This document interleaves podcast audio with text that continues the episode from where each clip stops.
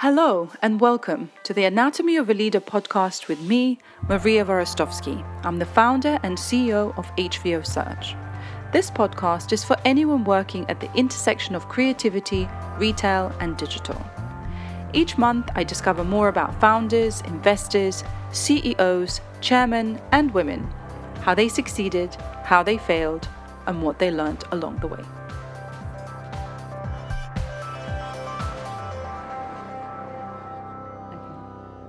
So, Peter, thank you so much for Hi. having us here at the Superdry showroom. My Uh, pleasure. Wonderful to see you. Thank you. I was just racking my brains and I've realized that I've known you my entire career, Wow. which is spanning 15 years. And during this time, what I've noticed about you is that you're very kind of you're curious about people. You stay very current. You always like to, you know, be um, involved and uh, Yep. be aware of what's going on. And you've always been very supportive. You've always kind of willing to give back, and That's I really okay. appreciate that about you. It's a pleasure. And also during this time, so you've left your position as a CEO of Selfridges Yep. and kind of became more of a collector of chairmanship, so to speak. So Superdry, um, Sophia Webster at the moment, amongst others, and then ASOS and Boohoo in the past. Yep. Very colourful, very interesting career, and very interested to hear your story and about your journey and how you came to be where you are today. So, yeah, if you can tell us how you started and Sure. um, yeah. to hear your So, um, by background, I'm actually uh, an accountant. So, I started off after I left university working for what was then one of the big eight accounting firms. Um, got the precious piece of paper, then worked for, in their consultancy business, which is what is Accenture today, basically. It was Andersen Consulting before that. Uh, I did my time at Andersen's for about seven years and then went into industry. And I've always worked really in consumer products or, or consumer facing businesses. So I started in a division of, uh, uh, of Sony. Uh, I then worked for a private company which sold um, sound recording equipment. Um, and then my first job in retail really was as uh, group financial controller at Freeman's, which was a really traditional, very old style, um, uh, large catalogue, 1,000 pages issued twice a year. And from Freeman's, I went to Selfridges, um, where I was finance director. Um, I was at Selfridges when we did the huge refurbishment for the first time of Oxford Street in the 90s. Um, and we opened stores also for the first time outside London. We became a public company. Um, we were then acquired. I then became CEO. Um, uh, we were acquired then by the Weston family, who own it today. Uh, and I suppose if I was to pick up, you know, one point in my executive career that was really the zenith, if you like, it was, you know, that time at Selfridges, which was so fantastic. You must have seen a lot of change during that time, so lots, lots was happening and different transitions of the business as well. Yes. So no, fascinating. Yes, I mean, I think that, that, that the you know the thing about retail, particularly uh, since the arrival of the internet, is it's constantly changing. You know, you th- th- there are more stores than the customer really needs. So um, you know, every retailer is beholden to try and show the customer something new, something they haven't seen before. You know, you compete with people's leisure time for wh- whether it's you know going to the cinema or going to a football match or going to a concert or just mm. going out with their friends. You know, retail no longer is a necessity. Mm. Um, retail is something that people can do at any time, 24/7. You know, mm. particularly via the internet. We talked a lot about kind of shopping and fashion as entertainment. Do you think it's more that now than it has ever been in the past? I, I- think it is particularly for things like fashion. I mean, obviously, in the sort of commodity-based um, supermarkets, for example, you know that is still a, a necessity. Um, but if you think about it, uh, you know, when you get up on a Saturday morning, you know, you don't sort of throw off the bed covers and go, "Yes, wow, I'm off to Tesco's for the morning shop." You know, you might say that though if you're going, say, to a Selfridges or a Harrods or a Harvey Nichols. Um, you know, those those sorts of places still provide, I think, you know, a point of difference and a real uh, buzz factor, which is different to um, uh, the more staple purchases that you have to make for your Oh, life. Sure. So since Selfridges, you've been doing lots of kind of non-executive work, chair, you know, being a chairman. Um, can you tell us a little bit more about what Yes, that's I mean. I, I, I did two CEO roles in Mm. my career. The first was at Selfridges, and the second was with a company called Alpha, who did Mm-hmm. tax and duty-free retail and um, flight catering, providing food to go on board aircraft. Mm. And I finished my um, uh, executive career, I suppose, say 10 or so years ago. And since then, I've, I've been doing really a portfolio of either non-exec directorships or now much more um, chairmanships. Mm. And it's just a different thing. I mean, the reality is that when you get to my age, you know, I'm, I'm 65, you know, when you get to my age, if you want to continue working full time, it's more likely that you're going to be doing non-executive and chair roles and you're going to be running a business. That's just the statistical reality. Um, and I enjoy work, you know, I, I'm happy to work full time. Um, I don't play golf. uh, and, and, and I enjoy particularly the sort of consumer facing parts of the things that I do and the fact that I also do some things outside the UK as well. No, I always noticed that about you that you you really love the industry and you always are paying attention to what is going on. Yes, I think. I mean, I think the, the particularly in fashion, um, it is changing so fast and it changes so fast, and, and there's not a sort of rule about really. Well, this is going to be the hot product. I mean, yes, in the luxury world, you know, the brands do get behind the, the you know the new bag or the, the new look or, or, or, or whatever, um, but actually, it's not. Um, it's not. It, it's it's not. It's not automatic that the consumer latches onto certain things. Yeah. and particularly since the sort of advent, which is even more the case now, that's been the case for decades, the mm. advent of sort of celebrity fashion and the mm. association with what celebrities are wearing. Mm. You know, David Beckham wore the famous Osaka 6 t-shirt and Superdry then sold them in their millions. You know, there was no rationale for that. They weren't expecting that. Um, but that's a quirk of what can go on. And now everyone's trying to repeat that kind of um, unrepeatable kind of like viral things that you don't plan. Yeah. But um, Yes, yeah, I mean, I, I, I mean, I, as I said, I don't think celebrity fashion is, is a new idea at all. It goes Mm. back to Princess Grace, and you know, it goes goes back decades, Mm. um, if not sort of centuries, if you like. We're always intrigued by what famous people or Mm. or, or um, you know our icons are wearing and what they're doing and what they're up to and all Mm. the rest of it. And what is it that you love about what you do? Um, I think now, I mean, now it's slightly different. I do miss, uh, if I'm honest, um, the executive role and the executive life when you're with the team doing stuff and you're very much part of that team. Now, you know, I'm, I'm much more of a kind of casual visitor, as it were, um, to the five or so companies that I'm involved with.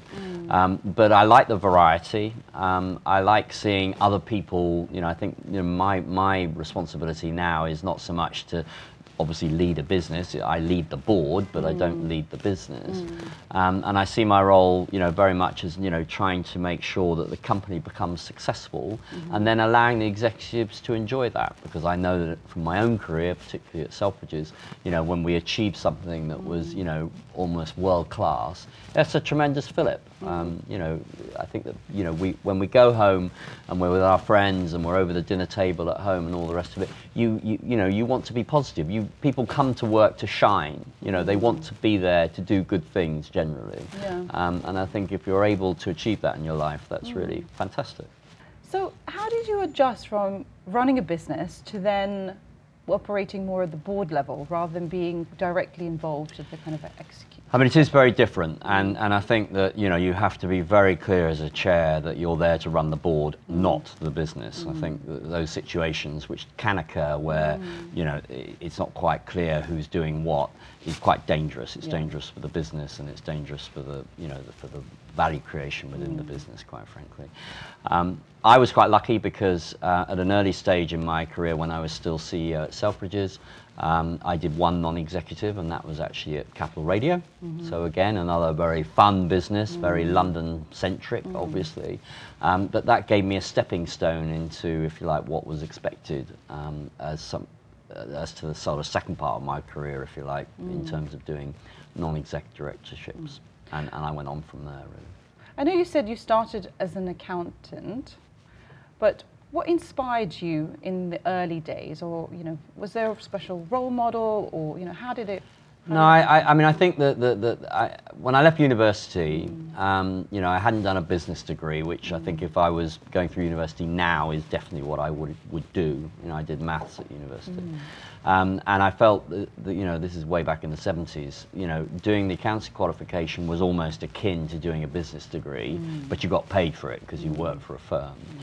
Um, and that's why I went and did that because it gave me a you know exposure to a whole variety of different businesses. Mm. One of the audits I worked on way way back was Habitat and and the Conran Associates. So I, I, sort of got a bit of a flavour from that in, term, in, terms of the retail world. Mm. And, and and what I like about it, sort of unashamedly, is the feeling that you know I'm involved with businesses where I might be the customer. Right. So it's a product or a brand or a service or something that I mm. myself might do or enjoy. And I think that really then, you know, at a simple level kind of helps you really relate to the business mm. because you look at it through the eyes of the customer. Mm. And I often try, you know, in board meetings to sort of, um, you know, do exactly that and say to people, okay, so how, what's the customer view on this? Mm. Because otherwise, you know, very often companies can get a very, you know, they get very internalized about what they're doing and how they're looking at things, mm. and they're not looking at it from the outside in; they're looking at it from the inside mm. out. We obviously talk about successes, and you've had a very successful career, but less so about failures.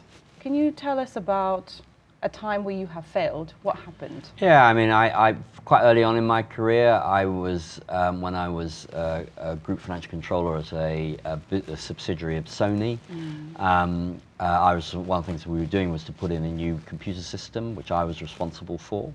Um, and um, although you know we went through the process, selecting the right system and all the rest of it, what I didn't do was I didn't put in enough resources to mm-hmm. the actual implementation of it. So I sort of ended up being sucked sucked into the actual process far mm. too much. Um, and I ended up working sort of crazy hours to get this thing done, and it didn't really get implemented with mm. you know enough of sort of controls around it. So I've learnt from that kind of bitter experience, yeah. if you like, to make sure that things like that get properly resourced and that there are early warning signs if things are not going according, you know, according to plan. Mm. So you make sure that you've actually got the right resources. Mm. And I've also been in businesses, you know, to be candid, where, you know, which have, have, have gone into administration. You know, I was at, at Blacks when you know, I was appointed by the bank um, to be the chairman mm. um, because they were concerned about, you know, the way what was happening to the business. Um, and in the end, the only route through it was to actually put it through a, a, a pre-pack administration, which was a very painful process for, mm. the, for the business and, and, for many of the people involved. But the business ended up being bought by JD Sports, which I think is a very good retailer, mm. you know, very much in that sector. So although, you know, it did result in quite a number of people losing their jobs, you know, it was the right outcome because mm. the majority of the stores were kept um, uh, and the majority of people's livelihoods, you know, were protected. Mm. No, it's like having to, to stay a little bit impartial to that and really focusing on what's the right thing for the business. Yes, I mean, I think, I think, I think, dare I say it, you know, as you get a bit older, you've seen a few of these scenarios, mm. so you're not necessarily spooked yeah. um, when difficult times come around. Yeah. And it's important, particularly if you if you if you're chairing the board, that you've got people around the table who, you know, when the headlights come on, don't sort of, you know, as it were, run for the hills, if mm. you like. That everybody stays calm and works methodically through it. Mm. And you know, that's really really important in terms of where we are right now with you know the current both you know political and economic climate. It's all too yes. easy to mm. panic and, and do the wrong thing. So, what do you think is is happening in the industry right now. What are your thoughts about that? So, I mean, I think, you know, retail will continue in, in, in, in a strong voice. Mm. Um, you know, there may be fewer stores um, and there may be much more happening digitally, but mm. I don't think it's the end of the high street, mm. personally. Mm. Um, you don't I, think retail is dead? No, not at all. Not yeah. at all. No, no. And physical retail, I think, will always have a place because actually people like to go out. I mean, not everybody will do this all the time, um, and they may may well make sort of commodity purchases because they know their size and they've mm. bought that style before. Um, so why not just order it online? They may well do that, but I still think there is um, uh, there can be a drama and a theatre in in stores which mm. you can go mm. to visit, mm. and you don't as yet, you don't completely get that experience on that immersive sort of experience online. So I think that you know, uh, do, The do two are completely different. uh, yeah, I think you do the two things, but it does make it does mean that for all retailers, the pressure is on to make their physical environments much more interesting and much more theatrical and You can't and just put places to go things on the shelves anymore. No, You have to really exactly work right. for it. No, exactly right. Exactly Well, right. as a chairman, I mean, you, you've, you've, you know, you're a chairman of a, a very strong retail business, but also have been on the boards of online companies. Yeah. Obviously, dealing with lots of different personalities, very strong personalities. What do you think makes you a good chairman? Well, I think you really have to ask the people I work with if, Mm. if, if that's the case or not, because I don't think it's for me to sort of um, talk it up. Well, you you must like. be. Mm. No, no, no. I, I, I mean, I think that the things that I try to ensure happen is is is one that you know I chair the board, I don't run the business, Mm. and that there is a clear line between what I do and what the CEO does. Mm. The relationship with the CEO is, is, is really important, mm. and sometimes that can be more difficult where the CEO, as, as, as I have done in two or three places now, you know, is mm. also the founder of the business mm. because they've grown up with it. It may be the only place they've ever worked, um, so they have no experience of other businesses. So all they know is, is, is the business they've worked in.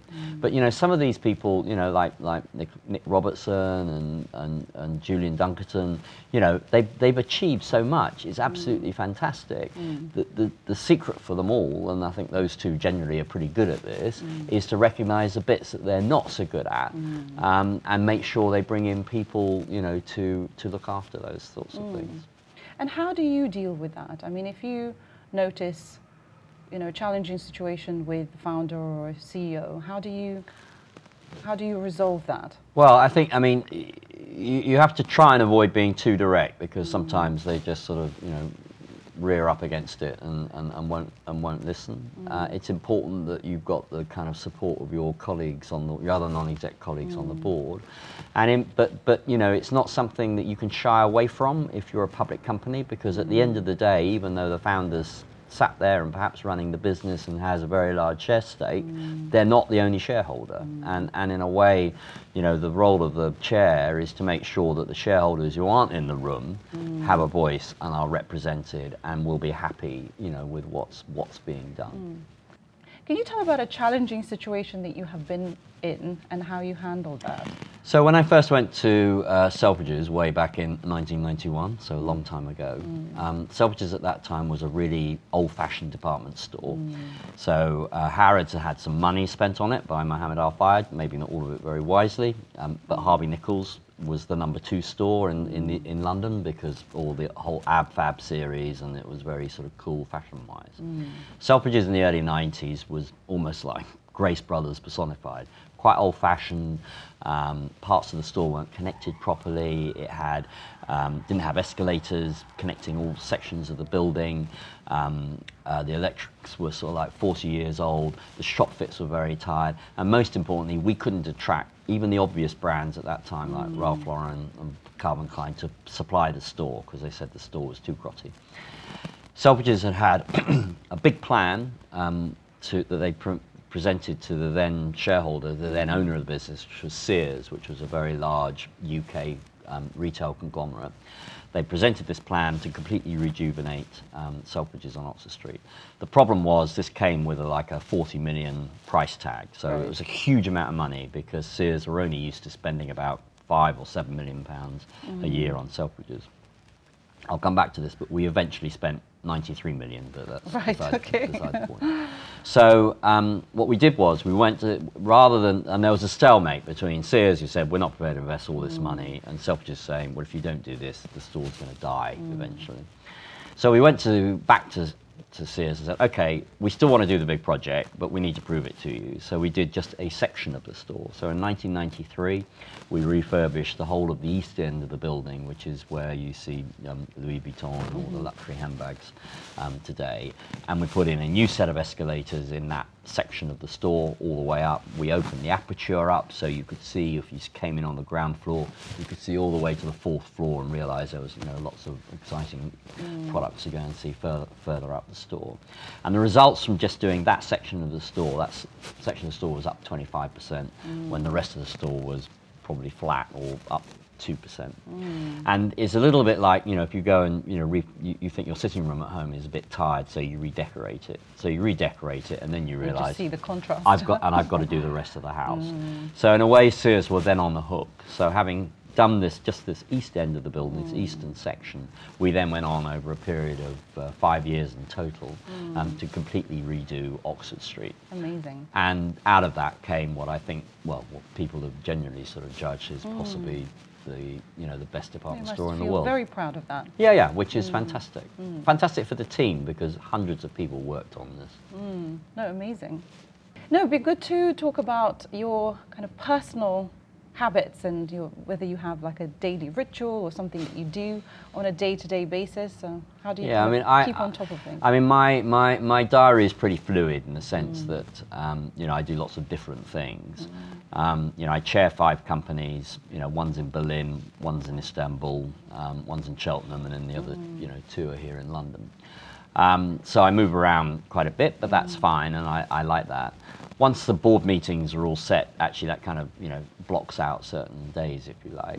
But actually within all of that, I, I just make sure I spend enough time talking to people, whether it's to people within the company or whether it's people you know in the sector uh, and all the rest of it. no, I do. I have noticed that about you. You're very good with people, very warm and very curious and interested. That's very generous of you to no, say I, that, th- I really, I really think that. And do you have a personal mantra?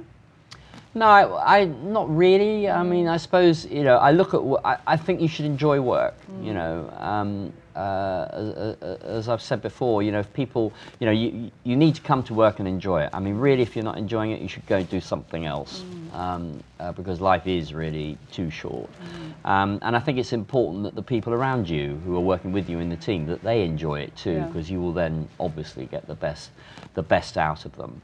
Um, I encourage people to be, you know, um, very open and very honest. If there's a problem, mm. tell me. You know, don't let me discover it, and then don't let me sort of get to a situation where you probably, or me thinking that you should have told me. You mm. know, it's much better to be open and honest about yeah. this thing. And then, you know, you can bring all sorts of resources together, you know, to try and resolve the issue. And the reality is, in any company, in any business, in any organisation, mm.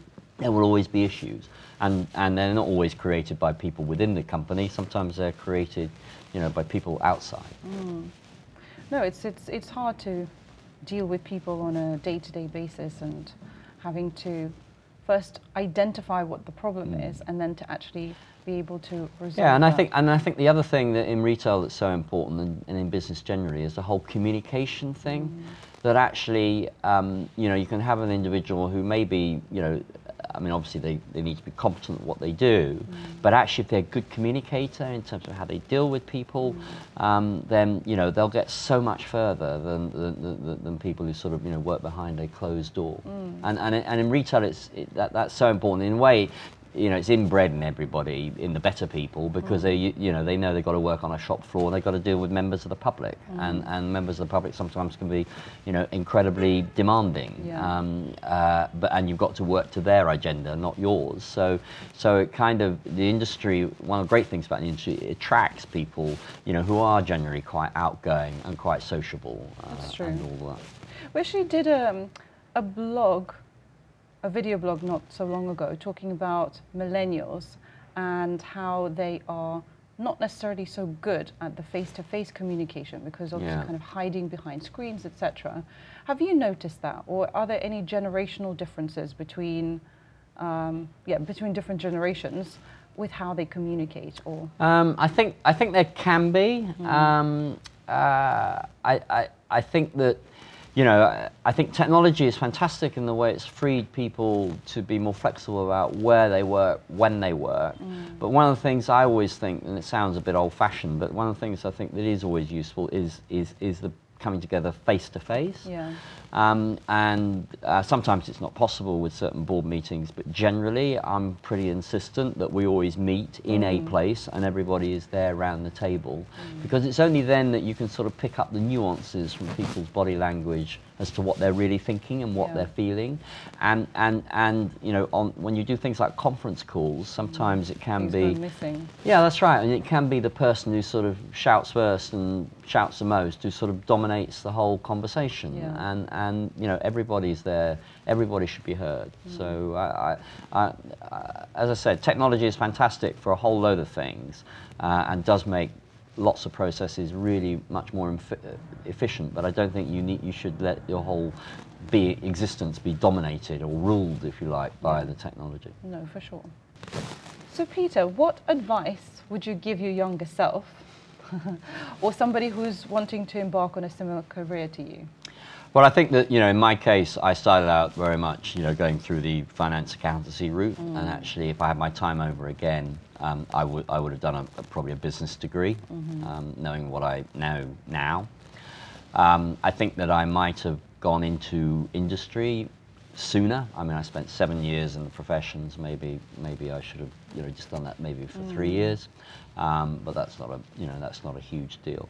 I mean, I, I'm somebody actually who is, it sounds a bit sort of self-centered, but you know, I'm actually pretty content with what I ha- where I am and all the rest of it. I get to do most of the things I want to do. I've worked with some amazing people. I've had some tough times and I've had some good times.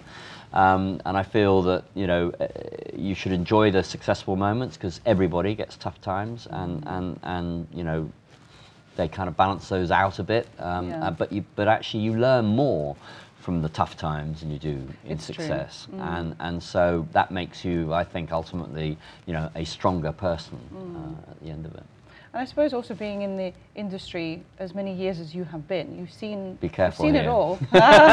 you were the one who mentioned it. No, no, I know I did, I know I did. Yeah. Um, yeah, so you, you've seen at different different stages and you know kind of like highs and lows, Yeah. and it's never really a consistent kind of straightforward path. No. And you know, kind of riding the the highs and kind of weathering the lows because they all kind of come around again. Mm. So, um, so Yes, and, and and that's why you know if you do get into a crisis of, whatever it happens to be, you know it's just important everybody remains calm, works together, and, and works methodically through it. And actually, usually you will get through it. Yeah. And and you know a year later you'll be looking back thinking, well that was tough, but I learnt a few things no, from for it. sure.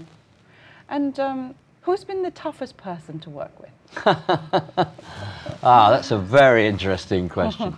I think that, um, so I, I think in terms of tough, but it was good for me in the sense that I learnt a lot. Um, uh, we had a ver- very strong chairman at Selfridges, a guy called Alan Cathcart, who actually was enormously helpful to me in my career because he helped me make the transition from being, as he said himself, Dr. No, the finance director, to become the CEO, and I, I would never have gone to gone on to do that hmm. without his help.